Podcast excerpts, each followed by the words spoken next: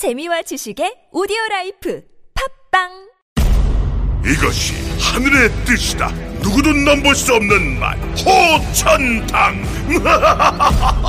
저 이거 돈가스 소바 광고예요. 맛으로 승부하는 돈가스 소바 전문점 호천당 다년간의 외식 컨설팅 경험으로 만든 체계적인 시스템 지속적인 메뉴 개발로 완전 초보도 운영 가능 맛으로 승부하는 돈가스 소바 호천당 맛으로 승부한다. 호천당 호천당. 가맹문의 0263493642 저는 만 39세 이하 청년입니다. 창업 아이디어만 있는데 지원 가능할까요? 저는 사업자를 낸 경험이 없는데 지원 가능할까요? 네, 두 분 모두 2019년 예비 창업 패키지 지원 사업에 지원 가능합니다. 창업 활성화를 통한 청년 일자리 창출, 국내 최대의 예비 창업자 지원 사업, 예비 창업 패키지, 예비 창업자를 대상으로 사업화 자금, 전담 멘토, 창업 교육 등 창업에 필요한 필수 서비스를 제공합니다. K-스타트업 사이트에서 신청하십시오. 꿈을 실현하기 위한 첫 도약, 준비됐나요? 중소벤처기업부 창업진흥원에서 지원합니다. 긁지 말고 뿌리세요 글루타셀 아직도 무작정 긁고 계신가요? 지금도 밤마다 긁어대는 아이 때문에 고민이신가요? 미친 듯이 가려울 때는 긁지 말고 글루타셀을 뿌려보세요. 약국이나 검색창에서 리얼한 후기를 확인해 보시고 많은 사용자들이 인정한 특허받은 글루타셀 스프레이로 긁지 않는 편안한 밤을 보내세요. 긁지 말고 뿌리세요 글루타셀 콜록콜록 미널 F. 가래에도 아, 미널 F. 목 아파도 맞다. 미널 F. 모두 모두 역시 미널 F. 더 큰 병 되기 전에 기침, 가래, 인후통엔 모두 모두 미널 F. 경남제약.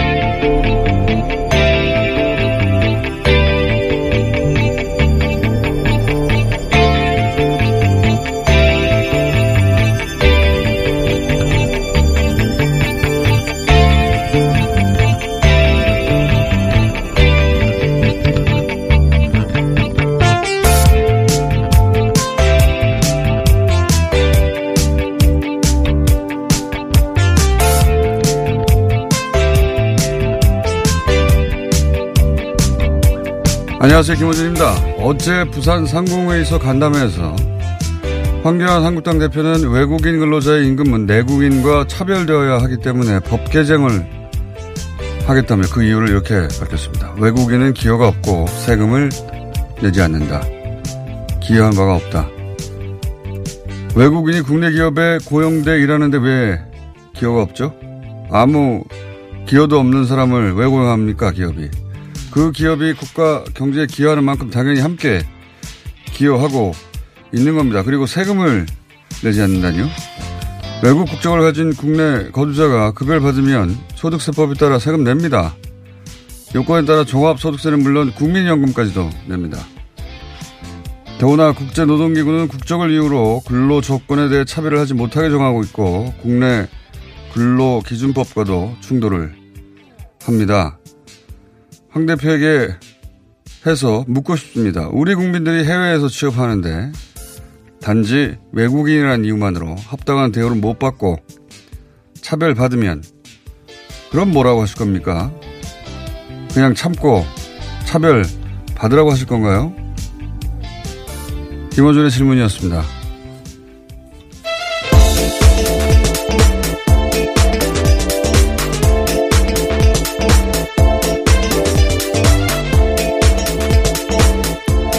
사인의 김혜지입니다. 예. 황교안 대표가 검사만 평생 하셔서 그런지 사회경제적 이슈에 대해서 사안 이해도 굉장히 매우 낮습니다 보면. 네, 예. 경알못이다라는 비판이 나오고 있는데 경제를 잘 모른다라는 취지의 일종의 신조어인데 비판이 경제를 잘 모르기도 하지만 이건 사회적 이슈이기도 하거든요. 예. 인권의 문제이기도 하고. 그, 이게 이제 극우 진영에서 극우 개신교 혹은 극우 커뮤니티에서 외국인들 꺼지라고 할때 네, 나오는 예, 근거되는 이야기 중에 하나예요. 예. 근데 근데 근거가 굉장히 박약하거나 없거나 사실관계가 틀리죠. 세금도 내지 않는다고 하는 세금 당연히 냅니다. 세금 안 내면 어떻게 해? 네, 그냥 가짜 뉴스를 제일 야당의 대표가 퍼뜨리고 있다라고 볼 수 있는 상황인 건데요. 이게 그리고 또 인종적인 거라고 또 보는 것이 저는 이렇게 외국인 노동자 했을 때 머릿속에 국내 뭐 굴지 기업에 취업한 백인들을 떠오르지는 않았을 거예요. 아마도 뭐 중동이나 혹은 동남아 지역에 저임금 노동자들을 머릿속에 떠올렸을 겁니다. 그러면 국적에 따라 다르게 할 겁니까? 틀림없이 어, 동남아의 그 소위 외노자들 저임금 그 직종에 있는 사람들 그 사람들은 더 급여를 떨어뜨려 도 상관없다고 생각하는 이 정도 인식에 이런 말을 했겠지. 설마 국내 대기업에 근무하고 있는 백인들한테 어 고소득 전문 직종인데 백인들 대부분이 그 사람들한테 차별해야 된다고 머릿속에 넣고 이 말을 하진 않았을 것 같거든요. 네, 소위 외국인 노동자라고 생각조차 안 했을 것 같긴 한데요. 그러니까 네. 외국인 노동자는 정말 다양한 스펙트럼에서 한국 경제에 기여하고 있고요. 또한 똑같은 법 적용을 받고 있는 대상들입니다. 그러니까 이거 그러면 외국인도 또 차별하는 거예요? 백인은 괜찮다 이렇게 할 겁니까? 이건 법으로 만들 수가 없는 내용일 뿐만 아니라 만든다면 국제적으로 비난을 당연히 받을 것이고. 네, 이미 아이오르 협약에도 문제가 된다라는 네. 지적이 나오고 있는데 이게 이제 정치적으로도 그래요. 전 세계 대사관이 우리나라에 다 들어와 있지 않습니까? 그러면 그, 그들에게 우리는 당신 국민들을 우리나라에서 차별하겠어. 이런 얘기예요. 거꾸로 얘기하면 우리 국민들이 당신 나라에서 취업을 해도 차별해도 줬어. 이런 얘기랑 마찬가지 아닙니까? 정치인이 도저히 할 수 없는 얘기예요, 이게. 네, 근데 그것을 입법으로까지 연결시키겠다라는 발상은요, 정말 경제를 모를 뿐만 아니라 굉장히 혐오적인 사고방식이다. 그러니까 우리나라 사람들이 이제 우리나라에서만 일하는 게 아니잖아요. 예. 당연히 우리나라 사람들이 해외에서 이런 차별을 받으면 대단히 분노합니다. 예. 근데 이제 우리도 못 사는 나라에 험한 일을 한 사람들은 차별받아도 된다고 바로 발상을 한 것과 마찬가지거든요.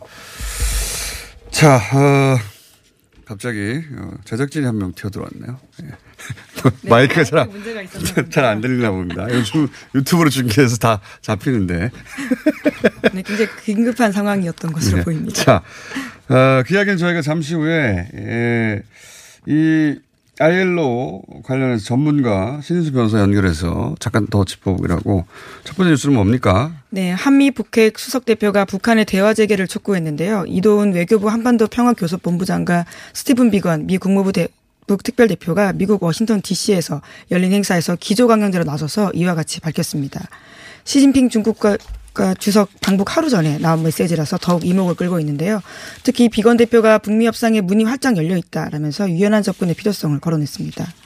처음으로 이제 유연한 접근이라는 표현을 썼습니다. 네, 비건 대표가 이게 이제 그 유연한 접근이라는 표현 자체도 주목할 만하지만 이게 시진핑 주석의 방북 바로 전날 어, 나온 메시지라는 것도 주목할 만하고 결국 지금 현 시점에서 가장 중요한 건 이제 시진핑 주석의 방북이죠. 예, 방북인데 오늘 오늘 시작됩니다. 네, 1박 2일 일정으로 가게 되고요. 예. 또 앞서서 노동신문에 글을 기고해서 더 눈길을 끌고 있습니다. 방북을 앞둔 중국 최고 지도자가 노동신문에 기고한 것은 북중 관계 70년 사에 처음 있는 일이기 때문에 더욱 그러한데요. 제목은 중조, 그러니까 북한과 중국의 친선을 계승하여 시대의 새로운 장을 계속 아로새기자입니다. 중국이 전반적으로 굉장히 적극적으로 자세를 바꾸고 있다고 어 미국을 상대로도 그렇고 이 한반도 문제에 있어서도 대단히 적극적인 능동적으로 자세가 바뀐 것 같아요. 그동안은 이제 이게 이제 북한과 미국 사이의 일이기 때문에 한 발 물러서서 어, 다음 단계, 북한과 미국 문제가 해결되고 나면 그 다음 단계에 이제 개입하겠다 혹은 자기 역할을 하겠다 정도였는데 북미 경색도 길어지고 그리고 이번에 청와대의 발표도 보면 어, 협의를 계속 해왔다. 네, 물밑에서 예. 이야기가 있어 왔다는 취지의 이야기를 전했습니다. 협의를 해왔다고 하고 표현을 어떻게 했냐면 시진핑 주석의 방북에 우리의 의중이 담겨 있다. 뭐 이런 표현을 썼거든요. 그러니까 어, 북한에 가서 시진핑 주석이 어떤 메시지를 전할지 계속 협의를 하고 우리 의사를 전달했고 어, 그리고 중국은 또 중국 나름의 방안을 가지고 갔을 텐데 어, 그래서 매우 적극적으로 중재를 하려고 하는 것 같고요. 그건 다 좋은데, 예. 어, 다 좋은데 걱정이 한 가지 있다면 뭐 북한 입장에서도 반갑죠. 미국에게 우리한테는 중국이라는 경제적 백업 플랜이 있다. 혹은 정치적 동지가 있다. 우리는 혼자가 아니다. 뭐 이런 것도 보여줄 수 있으니까 북한도 반길 것이고 중국도 다 좋은데 한 가지 우려가 있다면 이제 트럼프 대통령은 자기 공을 나누려고 하지 않는데 예. 트럼프 대통령이 심기가 상해서 나 나는 안 해 그러면 하기 전까지만 이게 중국이 적극적이었으면 좋겠다. 예. 어, 그 걱정을 제외하고는 지금 당장 경제 국면을 푸는 데는 어, 이 시진핑 주석의 방북 그리고 나서 G20에서 연이어서 정상회담을 예. 하게 됩니다. 문재인 대통령과 때시 주석이 또 전달하겠죠 메시지를. 예, 또 게다가 예. 미중 정상회담도 예정되어 있거든요. 그리고 트럼프 대통령이 오고 방한합니다. 예. 그래서 뭐 일각에서는 어, 남북미가 만나는 거 아니냐 트럼프 대통령이 오고 나서 혹은 트럼프 대통령 오기 전에 원포인트로 잠시 김정은 위원장이 판무점이 내려오는 거 아니냐 뭐 이런 얘기도 하긴 합니다만 이번 기회에 풀어야 된다. 예, 그건 뭐 아주 분명한 것 같습니다.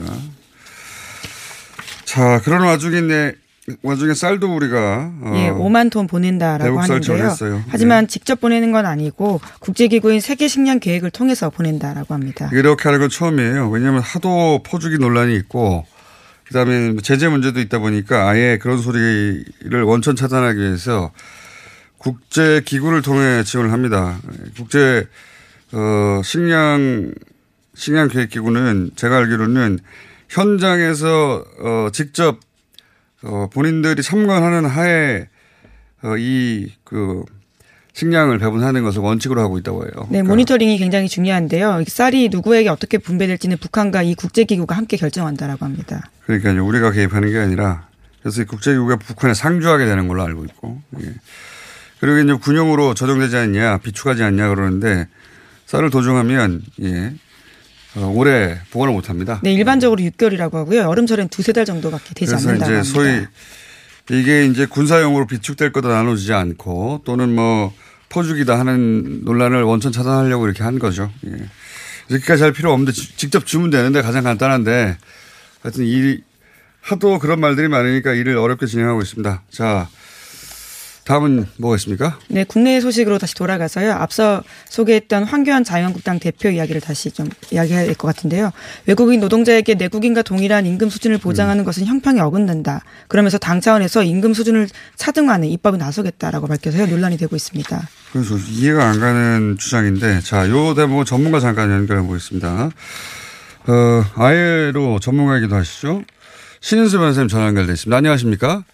예, 안녕하세요. 네. 이게 이제 현행 법상으로 문제가 있는 거죠? 예, 문제가 당연히 있습니다. 네네. 그래서 지금 보면은 우리나라에 보면 국내법에 일단 근로기준법 6조가 있거든요. 예. 그래서 사용자는 남녀의 성별이나 또 국적, 신앙, 사회, 사회적 신분을 이유로 차별하지 못한다는 그 명, 문 규정이 있어요. 그래서 당연히 우리 국내법에도 위반되는 것이고요. 네. 또 우리나라가 기준하고 가입한 아이로 차별금지 협약이라는 게 있습니다. 거기에 보면은 인종, 피부색 또는 성별, 종교 이런 거에 대해서 일체 차별을 금지하고 있거든요. 그러니까 국제법, 국내법 모두 좀 위반되는 음. 아주 좀, 좀 황당한 발언이죠. 네네. 그리고 이 뭐 세금 안 낸다는 것도 좀, 좀 자세히 좀 짚어주세요. 예. 이게 보면 외국인이 우리나라에 와서 일을 하시는데 분명히 예. 다 세금을 냅니다. 그래서 2017년 기준으로 총 한 100만 명이 넘는 외국인 노동자가 한 8,400억 정도의 이 소득세를 신고를 했거든요. 많이 냈군요. 예. 네, 많이 냈습니다. 또 그리고 외국인 노동자가 우리나라에서 물품을 구입하면 당연히 거기에 포함된 부가가치세도 납부를 하는 그렇죠. 거거든요. 예. 네. 그래서 외국인 노동자가 대략 1년 동안 내는 세금만 해도 1조 원대에 이르러요. 음. 당연히 우리나라 국내법에 의한 뭐 사회보험료도 내는 것이고 소득세도 내고 부가세도 내고 당연히 정당한 노동의 대가를 지불하는 거기 때문에 그 발언 자체도 사실관계 팩트가 틀립니다. 왜 세금을 안 낸다고 했는지는 전 이해가 안 갑니다. 당연히 세금을 안 내면 네. 탈세가 되는 건데 말이죠. 예. 네. 근데 저는 이 황교안 대표의 발언이 그 좀 정벽에 계산된 발언인 것 같아요. 그래서 아까 공, 예, 저는 공장장님 아까 말씀하신 것처럼 이게 어, 사회적 약자에 대해서 혐오 그 심리를 일으켜가지고 자기 보수 세력이나 이런 아. 표를 결집시키겠다라는 건데 어, 이런 거는 정말로 어, 해서는 안 된, 정말 음. 공당이라고 한다면 해서는 안 될 발언들을 서슴치 않고 했고, 특히 황 대표가 이른바 법조인 출신이잖아요. 네. 이런 내용들을 모르는 분이 아니실 텐데, 이걸 했던 거는 정교가 계산된 발언이고, 그 점에서 오히려 더 비, 비난 가능성이 전 굉장히 높다고 생각합니다. 알겠습니다. 요거는 짧게 저희가 짚어보는 거라, 어, 이렇게 마무리하고, 네. 이 황교안 대표가 여기에 대해서 해명을 했는데 근데 해명이라고 할 것 없는 수준 아주 짧은 멘트밖에 없었어요. 근데 어, 요 문제 가지고 계속 이어지면 한번 저희가 토론을 마련하겠습니다. 그때 모시겠습니다. 감사합니다. 네, 감사합니다. 예. 네. 뭐, 뭐 그렇게 해석할 수도 있겠습니다. 이제 외국인 노동자에 대해서 어, 불만을 표시하고 그리고 외국인들 떠나라 항상 가장 먼저 나오는 구호 중에 하나입니다. 구구, 구구 쪽에서. 구구 정치를 할 때. 예, 그렇죠. 구구 정치를 할 네. 때. 유럽에서도 그렇고. 유럽에서도, 어, 외국인 노동자 떠나라는 거거든요. 예. 이게 외국인 노동자의, 이게 자기 일자리를 뺏는다라고 생각하는, 어, 실직자들이나, 어, 그런 사람들이 가장 먼저 이 구호를 외치고, 그게, 극우 정치인들이 그 사람들을 묶어내는, 어, 동력으로 삼는데, 어, 혹시 그러려고 한 거 아닌가 뭐 이런 지적인 거죠. 예. 네, 근데 그것도 틀렸다라는 지적들이 많은데요. 하태경 바른미래당 의원이 페이스북에다가 이렇게 썼습니다. 똑같은 일 하는데 임금이 싸다면 임금 적게 주는 노동자 노동자 고용하지 왜 돈 많이 주는 사람 줘야 고용하겠냐라면서 오히려 이러한 정책들은 한국 청년들이 고스란히 피해보게 된다라고 지적했는데요. 하여튼 뭐 이 발언에 대해서는 모든 각도에서 비판할 수 있는데 애초에 왜 이게 이제 계산됐다라고 하는, 왜냐하면 너무 황당해서 이런 해석도 있고, 뭘 몰라서 그렇다는 해석도 가능한 것이고, 혹은, 어, 이러한 것도 가능할 것 같아요. 그러니까 이게 상공회의소 간담회에서 나온 얘기란 말이죠. 그러니까 틀림없이 그 사용자들이, 어, 외국인들 급여가 높다. 우리 형편이 어려운데 외국인들 급여가 높다. 불만을 얘기했을 것이고 거기에 답하는 과정에서 이런 이야기가 나온 것 같은데 특별히 정교하지 않아요. 세금을 내지 않는다는 말도 그럼 상식적인 수준에서 말이 안 되는 거잖아요. 준비된 발언이라기보다는 이런 수도 있겠습니다. 특히 이제 보수 개신교에서 이슬람 얘기 많이 하거든요. 예. 동남아의 이슬람도 많이 얘기하고 또, 어, 그러니까 불순한 존재로 보거든요. 기본적으로. 그런, 어, 차, 어, 작년부터 특히 그런 얘기가 많았죠. 그러니까 보수적인 신앙을 가지고 있다 보니까 이런 외노자 얘기하니까 당연히 가장 먼저 네, 외국인 노동자 외노자로 줄여 부르기보다는요. 네. 외국인 노동자 얘기하니까 네. 아 이슬람의 동남아 이슬람 혹은 뭐 중동 이슬람 신분을 가진 사람들 불순한 존재. 그래서 이렇게 격하게 반응이 나온 게 아닐까? 여하간 잘 이해는 안 가나? 네. 그래도 제일 야당의 대표가 공적으로 할 발언이라고는 절대 볼 수 없는 이야기들이 해석이 분분합니다. 하도 어, 아무도 법제화까지 이야기하고 예, 있잖아요. 아무도 하지 않을 발언을 했기 때문에 그것도 법 법부로 만다고 하니까. 예. 자, 하여튼 이게 실정법 위반이어서 그 불가능하다는 얘기는 방금 짚었고요. 자, 다음은요. 네, 지난 15일 강원도 삼척항에서 발견된 북한 선박이 있는데요. 이 선박은 함경북도에서 출항했고 선박에 탄 4명 모두 민간인이라고 1차적으로 확인됐다고 합니다. 군 관계자에 따르면 4명 중 2명은 최초부터 기순 의도를 갖고 출발했다라고 하는데요. 나머지 2명은 본인 의사로 북한으로 송환됐다라고 합니다. 이게 저도 그게 의문이었었는데 아니 두 사람 그러니까 4명 다 기순하려고 했다. 그러면 알겠는데 두 명만 기순하려고 했는데 나머지 두 사람은 그럼 어떻게 따라온 거냐 했더니 기순 의사를 가진 사람이 선장이었다고. 그래서 모르고 따라왔어요. 그렇죠. 선장이 하는 대로 네. 따라왔다는 것이고 이건 보면 그 뭐 비판이 있는데 제가 보기엔 군이 억울한 점도 있고 또 실제 잘못한 점도 있는 것 같아요. 네, 보니까. 군과 해경의 감시형을 뚫고 왔기 때문에요. 제대로 네. 감시 못했다라는 비판을 받고 있습니다. 그러니까 우리 감시 장비로 과연 이 목선, 예, 높이가 1.5m밖에 안 되는 목선을 노을 파도 뒤에 숨으면 보이지도 않는 정지했으면 탐지할 수 있는데 탐지하지 않았느냐. 예, 뭐 그런, 그런 대목에서는 군의 장비 혹은 기술적 한계 또는 뭐 목선의 특징 때문에 억울한 지점이 있을 것 같은데 잘못한 지점도 있는 것 같아요. 그러니까 이게 아마 당황했던 것 같다. 그죠? 예. 탐지 못했는데 이미 정박한 상황에서 북한에서 왔다고 하니까 군이 이 상황을 어떻게 어, 모면하려다가 두리뭉실하게 모면하려다가 이렇게 된 게 아닌가 잘못한 지점 조건. 네, 실수였다 하더라도 그 지역에 사는 시민들 입장에서는 굉장히 불안할 수밖에 없기 때문에요. 이런 문책이 계속 잇따를 것으로 보입니다. 그러니까 이건 억울한 점과 잘못한 점을 구분해서 섞어 버리면 안 될 것 같고 구분해서 어, 지적을 하고 또는 어, 해설해야 될 것 같은데 이 대목은 저희가 전문가 예. 해군 출신의 해군 출신의 군 장교를 섭외해서 어, 뭐가 억울한지 뭐가 잘못된지 한번 짚어볼까 합니다. 자 하나 정도 더 하면 시간이 다 될 것 같네요. 네, 양승태 재판 계속 열리고 있는데요. 어, 경향신문 보도에 따르면 밑도 끝도 없이 지루한 검증 작업이 이어지고 있다라고 합니다. 예를 들어서 문건의 시작 쪽수가 왜 다른가? 원본 파일 글씨체는 함초롬 바탕체인데 출력물은 왜 다른가? 또 형광펜 표시는 왜 되어 있냐? 이런 것들을 일일이 따져 물으면서요. 소위 증거 능력 을 확인하는 시간에만 7시간 반 넘게 걸리고 있어가지고 재판이 너무 길어지고 있다라는 비판이 일고 있습니다. 제가 뭐랄까요? 우리나라 어, 사법사상 법정에서 어, 폰트가 다르다고 증거 능력을 문제 삼은 사례가 있나 모르겠는데 이게 최초일 것 같은데 말도 안 되는 거죠. 예. 네, 그래서 검사의 이야기가 이런데요. 출력할 때 컴퓨터에 함초롬 바탕체 폰트가 설치되어 있지 않아서 다른 글씨체로 출력된 것 같다. 이렇게 이야기했거든요. 뭐 당연히 그럴 겁니다. 아마 예 문건을 만든 최초의 PC에서 어떤 폰트를 썼는데 그걸 출력할 때 그 폰트가 없을 수가 있으면 기본 폰트로 출력이 되니까 그러니까 내용이 똑같으면 아무 문제가 없는 건데 폰트가 다르다고 시비를 걸었다는 얘기는 이건 의도적으로 시간을 끌겠다는 거거든요. 예, 예, 시간을 이거에만 7시간 반이 걸렸다라고 합니다. 그래서 밤 9시 반에 끝났다라고 하는데요. 그러니까 동일성 여부, 증거 능력 이걸 문제 삼은 건데 네, 결과적으로 조작한 정황은 전혀 발견되지 당연하죠. 그걸 모르고 했겠습니까? 모르고 한 게 아니라 이렇게 해서 이제 1차적으로는 어, 양승태 전 대법원장이 구속 만료가 8월이 되니까 그때까지 질질 끌어가지고 풀려나겠다는 의도인 것이고요. 그리고 재판 전체 일정을 계속 이렇게 질질 끌겠다는 의도도 있는 것 같아 보니까. 네, 게다가 현직 법관 증인들이 계속해서 나오지 않고 있다라고 하는데요. 자신의 재판이 있기 때문에 나가지 못하겠다라고 하면서요. 계속 시간을 끌고 있다라고 합니다. 재판을 질질, 예. 어쨌든 기술자고 전문가고 대법원장까지 했으니까요. 예, 있는 권한이긴 하거든요. 하지만 네. 대부분이 사용하지 않거나 몰랐던 누가 폰트를 문제 삼습니까? 예. 쪽수, 그러니까 페이지 쪽수가 왜 이렇게 됐냐 이런 걸 문제 삼고 이걸 하루 종일 네, 원론적이긴 하지만 걸. 굉장히 당황스러운 상황일 수밖에 말도 없습니다. 말도 안 되는. 네. 네. 텍스트로 출력된 내용이 똑같으면 아무도 문제 삼지 않아요. 예. 이건 일부러 그러는 것이고 시간을 질질질 끌겠다는 것이고 재판 재판이 이제 공판이 본격적으로 어, 진행이 돼도 어, 계속해서 이러, 이러지 않겠는가. 재판을 질질 끌려고 하는 것 같습니다. 예. 참네. 자, 여기까지 하겠습니다. 시사인의 김은지였습니다. 감사합니다.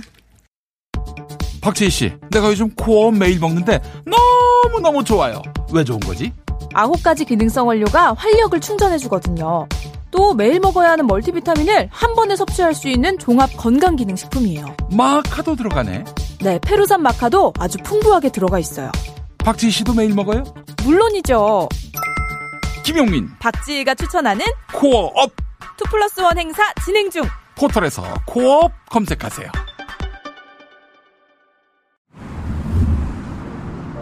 자동차에서 발생한 대기오염 물질이 서울에서 발생된 미세먼지의 3분의 1을 넘게 차지한다는 사실 아시죠? 서울시는 노후 차량의 조기 폐차 비용과 저공해 조치를 지원하고 친환경 차량인 전기차, 수소차, 전기 이륜차 구입 시 보조금도 지급하고 있습니다. 그리고 택시, 버스, 화물차 및 어린이 통학 차량 등의 친환경 차량 보급에도 힘쓰고 있습니다. 서울시는 시민들과 함께 친환경 자동차로 맑은 서울을 만들어갑니다. 자세한 사항은 120 다산 콜센터로 문의하세요. 이 캠페인은 서울특별시와 함께합니다. 이게 무슨 일이지? 로션 하나 바꿨을 뿐인데 내 얼굴이 어떻게 된 거야? 오빠, 얼굴이 왜 이래? 지야. 도대체 뭘 했길래 얼굴이 이렇게 환하고 탱탱해진 거야? 헤이브로 맨즈 브라운 올인원으로 로션 하나만 바꿨는데 얼굴이 엄청 환해지고 피부결도 좋아졌어. 잠깐, 그거 이름이 뭐라고? 로션 하나로 내 얼굴에 환한 마법이 시작된다. 헤이브로 맨즈 브라운 올인원 로션. 지금 포털에서 헤이브로를 검색하세요. 아무 소리도 없어 당황하셨지요? 아무리 힘줘도 소식이 없으면 사고입니다. 내 몸의 하이패스 장사랑닷컴 아무 음식이나 드시고 토끼가 되셨나요? 인간답게 먹고 토끼처럼 싸면 사고입니다. 내 몸의 하이패스 장사랑닷컴 광고와 실제품이 일치하는 회사 장사랑닷컴. 앉자마자 밀려오는 배출의 카타르시스. 미궁 대장사랑.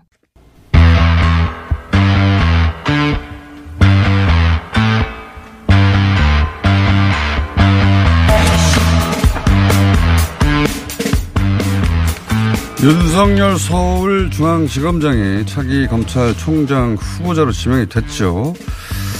관련해서 기대와 우려가 쏟아지고 있습니다. 해서 한번 짚어보려고 어, 사법연수원 23기 동기인 박범계 의원 전화 연결해 보겠습니다. 안녕하십니까? 네, 반갑습니다. 예. 동기인지 몰랐는데 동기셨군요. 네. 네, 너무 늦게 알으셨네요. 그 사법연수원 시절부터 잘 아셨던 사이인 거죠, 말하자면 그죠? 네, 물론입니다. 예. 그 사후연수원에는 자치회가 있, 는데요 예. 각반 반장들 또 뭐 편집위원회 이런 회장들 이렇게 아주 그 자치회 멤버이기도 했습니다. 우리 둘이가. 예. 네, 그러면 친하셨겠군요. 근데 이제 의원님이 국회의원 처음 당선됐을 때 네네. 축하 자리에 왔다가 10분 만에 떠난 일화가 있다고 하는데 그건 왜 그랬을까요? 제가 느끼기에는 와가지고 아마 그 500cc 맥주 한 잔인가 뭐 에, 특별한 말 없이 떠났는데 조금 불편한 기색 뭐 원래 그래 뭐좀 말이 없을 땐 또 말이 없거든요. 제가 느끼기에는 저하고 오래 있는 거 말을 섞는 거 자체를 좀 불편해하는 거 아닌가 저는 그런 느낌을 가졌었습니다. 아 원래 친한 사이가 아니어서 그랬던 겁니까?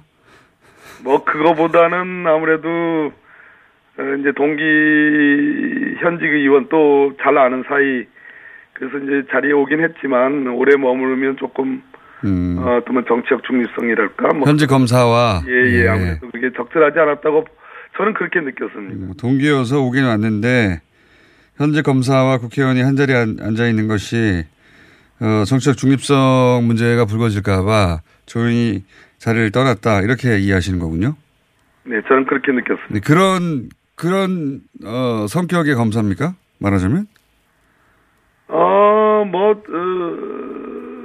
대체로 수사에 관해서는, 예. 에, 수사에 관해서는 아주 원칙적이고 치밀하고 또 뭐 집요하리만큼, 에, 뭐 끝까지 파는 어, 그런 성격이니까 아마 그 당시에도 주목받는 검사였고요. 예.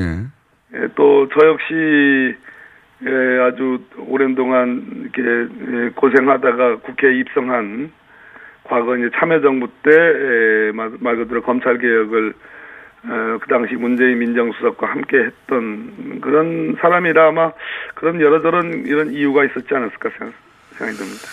어, 요 대목 때문에도 저희가 의원님하고 전화 연결을 하기도 한 것인데 네네.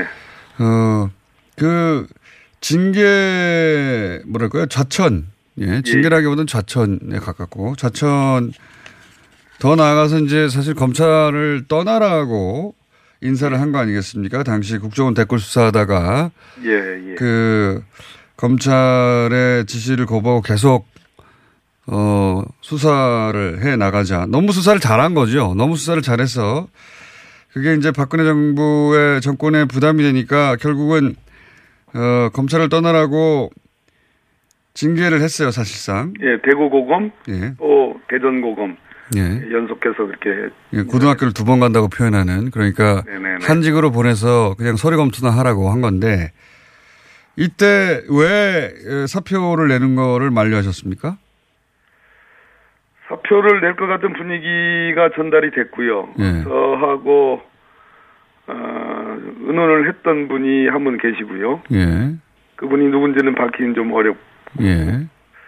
그래서 서로 의논 끝에 에, 제가 아무래도 동기이고 어, 예. 또뭐 어, 그 당시 야당이었고 어, 뭐 제가 어, 대정부 그 당시 박근혜 정부의 여러 문제점에 대해서 지적을 많이 하는 의원이었기 때문에 예, 제가 어, 절절하게 좀 어, 사표를 내는 것을 만류하는 그런 그런 공개 에, SNS를 하기로 그렇게 의논도 했고 저 역시 그럴 필요성을 강력하게 느껴서 에, 그렇게 썼습니다. 그러니까 왜 그런 필요성을 강력하게 느끼신 겁니까? 그러니까 윤석열 검사가 검찰에 남아 있어야만 한다고 생각하신 이유가 뭔 거죠?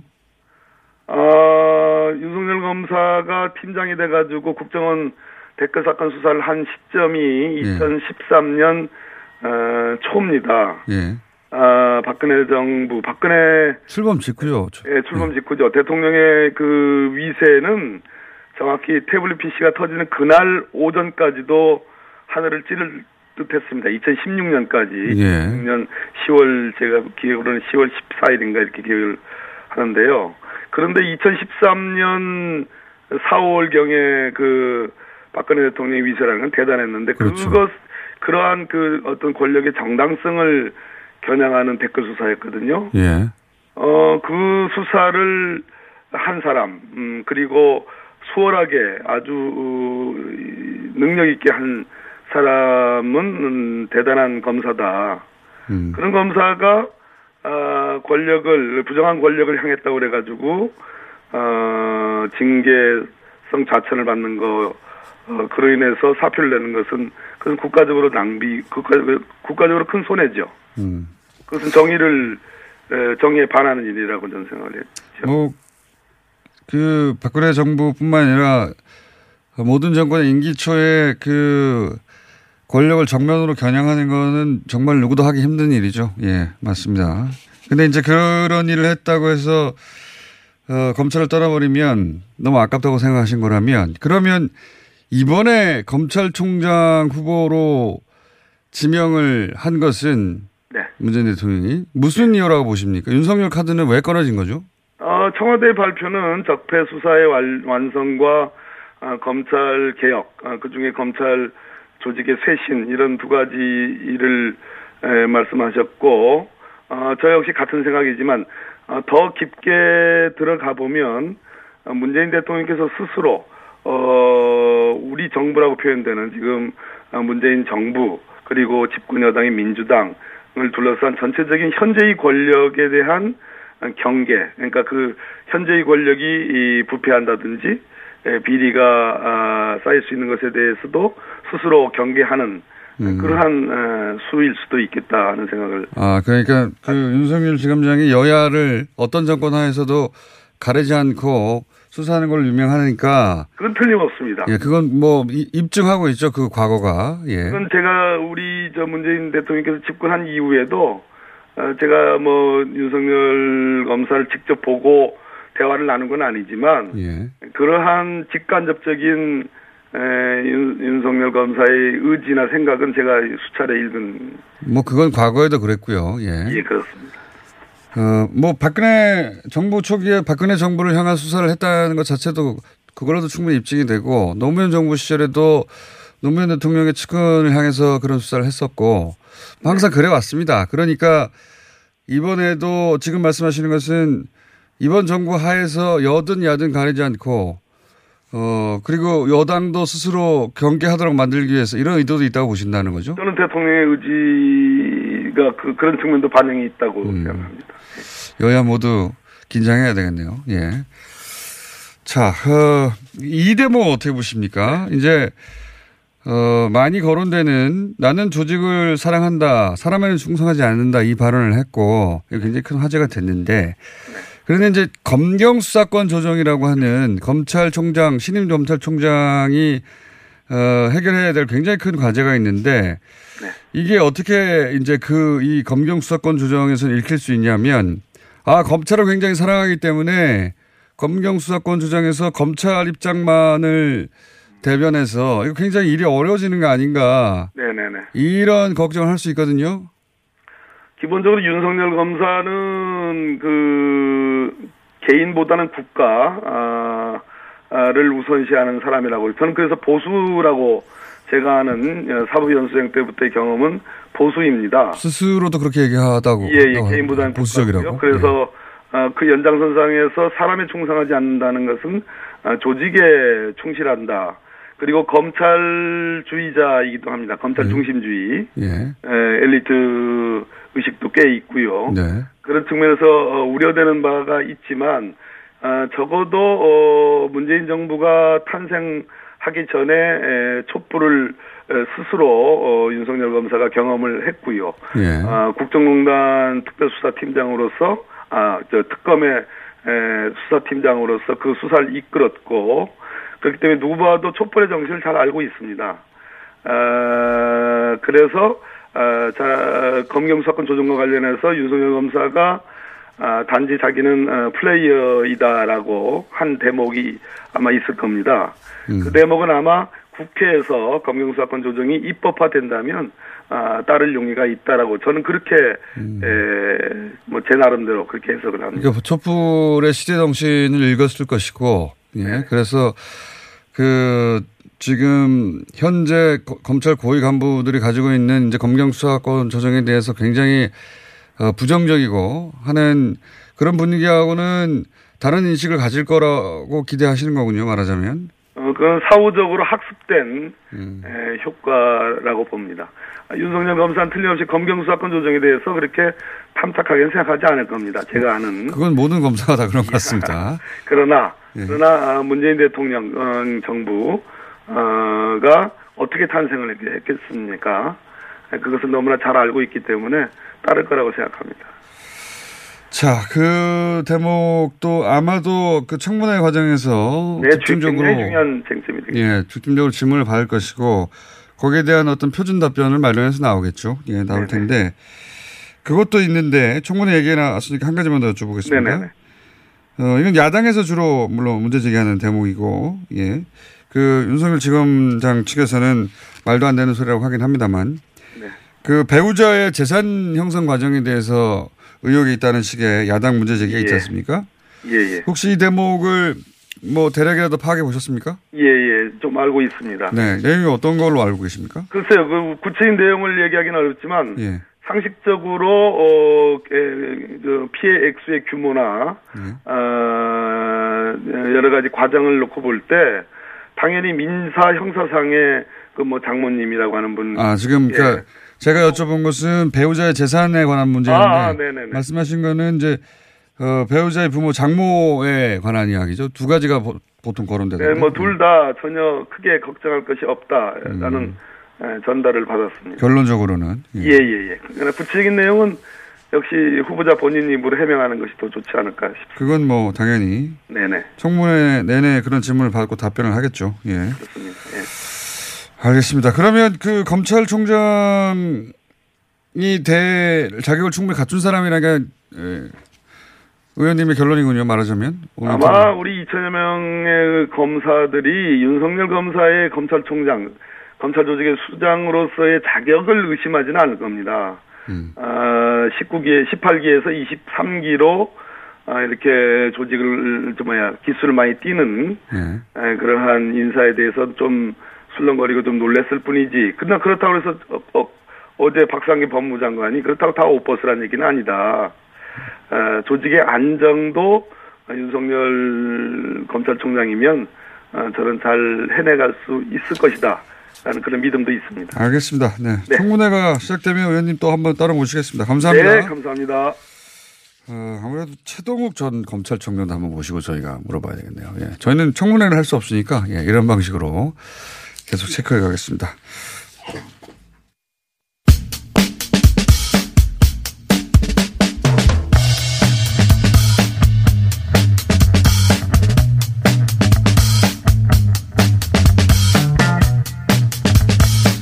자, 어, 이번 주 경제 이야기 최백영 교수님 모셨습니다. 안녕하십니까? 네, 안녕하세요. 네. 요즘은 그러니까를 쓰시는 수, 횟수가 줄어가지고 네. 방송에 많이 적응하셨어요. 네. 요새는 뭐 대- 다른 별명 붙였잖아요. 허허허라고. 예. 요즘 하도 잘 웃으셔가지고 제가 허허허라고. 자, 아, 이번에는 이번 주는 뭘 들고 오셨습니까? 예. 그 통계청에서 어, 17일 날이죠. 그러니까 그저께죠. 예. 어 이제 경기 이제 정점을 이제 판단하는 경기 정점. 우리 경기가 지금 어떤 상황에 있느냐 이런 네. 판단하는 게 이제 국가통계위원회라는 게 있습니다. 그러니까 여기서 우선 정점이라는 게 뭐죠? 경기라는 것은 이제 그러니까 우리가 상승하는 국면이 있고 네. 좋아지는 국면이 있고 아. 또 그다음에 하강하는 국면이 있고 이게 네. 주기적으로 반복들을 하고 아, 변곡점이 어디냐? 그 중에서 그렇죠. 제일 높은 데가 네. 어디냐 이거네요. 네.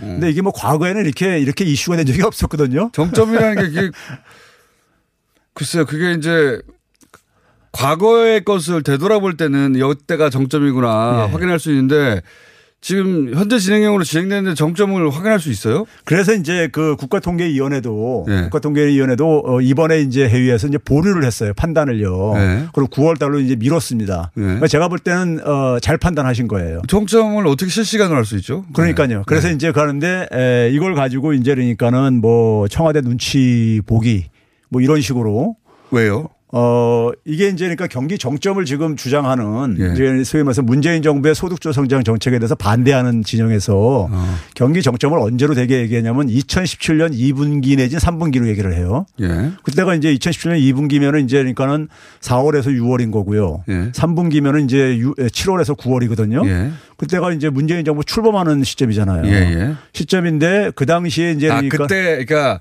그때가 제일 좋았고 그다음부터 계속 나빠졌다는 얘기를 나빠졌는데 나빠 네. 뭐 거기다 더한 걸음 더 나가서 네. 제가 이제 좀 황당한 거는 한 걸음 더 나가서 에, 경기가 이제 후퇴 국면이면은 네. 정책을 좀 이제 그러니까 이 경기를 좀 회복시키는 정책을 써야 되는데 네. 오히려 더 그러니까는 저 나쁜 방향으로 소위 말해 소득적 성장 정책이라는 것이 경기 후퇴기에는 그러니까 맞지 않는 정책이다. 뭐 어. 이런 식으로 이제 갖다가 이제 붙이는 거죠.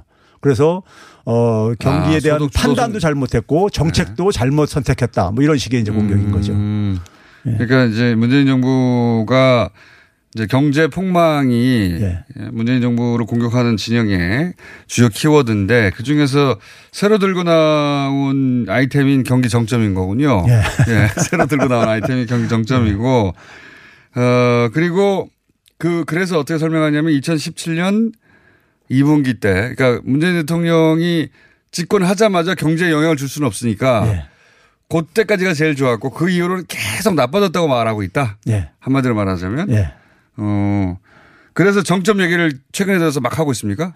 그렇죠. 이제 경기 정점 어. 이제 논쟁을 하는데 통계 통계청에서 이걸 이번에 이제 판단을 또 보류하다 보니까는 네. 이게 뭐 청와대 아. 이제 눈치 보면서 정점을 이제 얘기하지 않아서 네.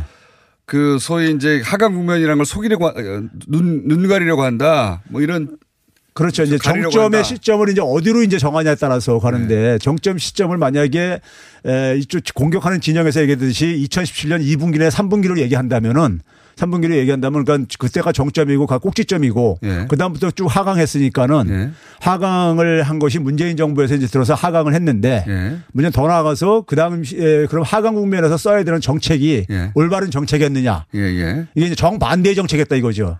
근데 경기가 하강하고 있으면 적극적으로 재정해야 되는 거 아닙니까? 그렇죠. 재정 적극적으로 해야 되는 것 뿐만 아니라요. 나라 돈을 더 많이 써야 되는 거 아니에요? 예. 네. 될 뿐만 아니라 대개 이제 그 이후에 이제 그러니까 최근에 우리가 경기 하강이 우리가 이제 되게 수출에 의해서 이렇게 진행되고 있잖아요. 예. 외부적인 변수에 의해서요.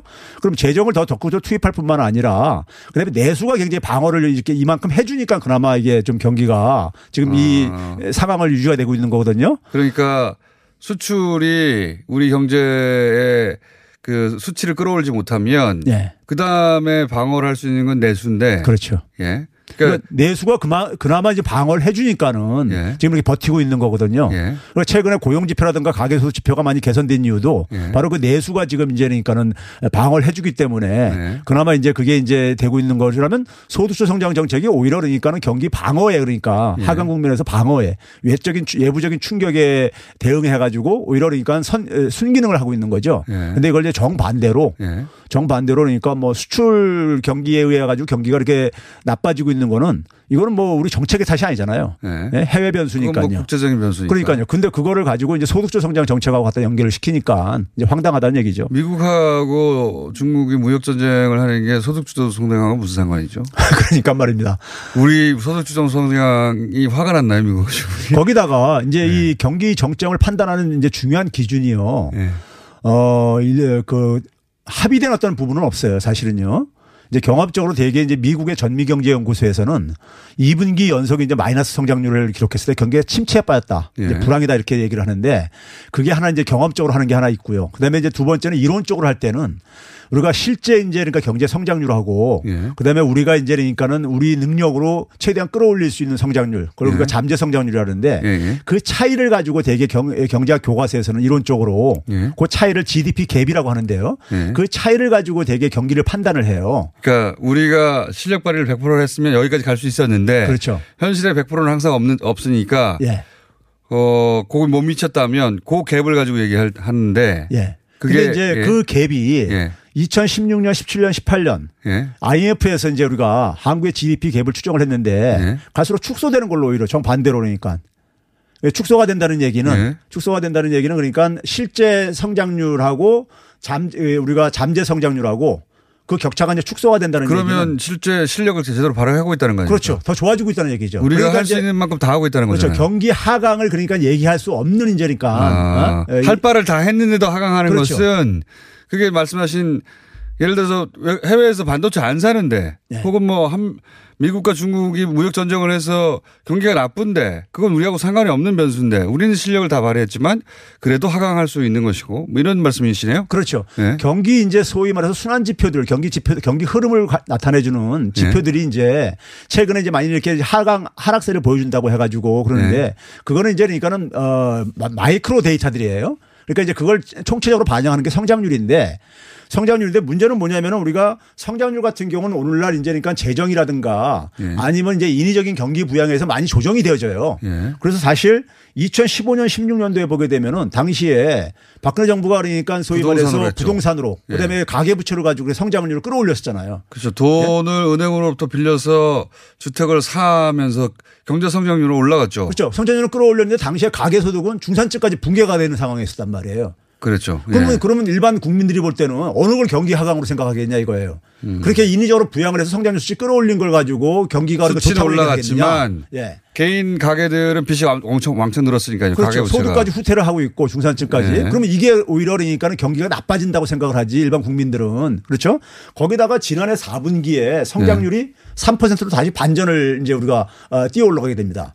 그러니까는 올해 1분기에 마이너스가 나왔다 하더라도 네. 2분기에는 지금 그러니까는 마이너스가 나올 가능성은 거의 없어요. 제가 볼 때는요. 개인적으로요. 네. 그러다 보니까는 통계청에서 그러니까 이 판단을 네. 9월 달로 유보한 것은 2분기 성장률까지 좀 보고 판단하자. 아, 이게 정, 정점인지 저점인지 확인이 그렇죠. 지금으로서는 실시간으로 변하고 있으니까. 그렇죠. 어, 그렇게 했는데 그거를 정적 그러니까 경기가 나빠지고 있고 그거는 문재인 정부 출범 이후 그런 것이고 그런데도 불구하고 소득주당 성장을 써서 더 나빠졌다고 말하고 싶은데 어, 그렇게 말하고 싶은데 이걸 숨기니까 아, 이걸 발표를 안 하니까 숨긴다고 공격하는 것이다. 그렇죠. 근데 정점이 그렇게 중요한 거였습니까? 아니 과거에 이런 것이 논의된 적이 없었었어요. 사실은요.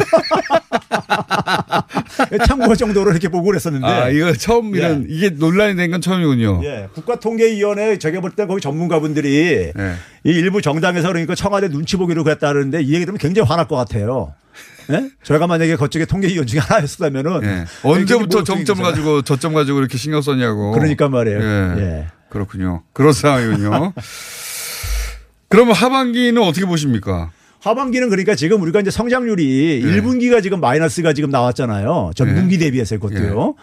그러면 2분기는 그러니까 우리가 이게 상당 부분 전분기 대비라는 건 지난 겨울 대비 그렇죠. 거죠. 예. 네. 기저 효과가 이제 상당히 작용을 했다는 것을 의미하는 것이고요. 네. 지난 4분기에 연율로 3%대를 기록했어요. 지난 4분기 워낙 좋았기 때문에 그렇죠. 그거 지난 4분기와 비교해서 이제 1분기가 네. 낮았다는 것이지. 낮았기 네. 때문에 1분기가 굉장히 낮아지면요. 네. 2분기에는 그 기저 효과로 플러스 될 가능성이 굉장히 높아요. 아, 그러네요. 예. 예. 경기가 그러니까 수출이 별로 안 살아나도 네. 그러면 이제 그렇게 됐을 때 그렇게 됐을 때 그러면 이 경기 판단을 이게 지금 침체라고 얘기를 할 수 있는 것인지 네. 이게 이제 그러니까는 한 것이고요. 그다음에 이게 더군다나 경기 흐름이라는 것은 우리가 경기 외적인 요인들은 제외하고 좀 봐야 되는데 네. 지금은 경기 외적인 요인들이 굉장히 지배를 하는 경우예요. 미중 무역 전쟁이라든가 이런 것들이 네. 그러니까요. 네. 그런 점에서 그러니까는 하반기에는 그러니까는 이 외적인 요인이 좀 이제 가라앉으면은 네. 좀 경기가 개선될 거라고 정부도 전망을 했던 이유가 거기에 있었던 트럼프와 시진핑의 마음이 달렸기 때문에 특히 예. 트럼프 대통령의 마음이 달렸기 때문에 자 정점이 뭐라는 건 이제 처음 알았고요. 예. 네. 이거 관련된 기사들이 있는데 그건 지금 교수님이 해석한 대로 그렇게 보시면 되겠습니다. 예. 이걸 해석해 주는 분은 교수님밖에 없다는 거. 예. 최백은 교수님이었습니다. 감사합니다. 네, 감사합니다.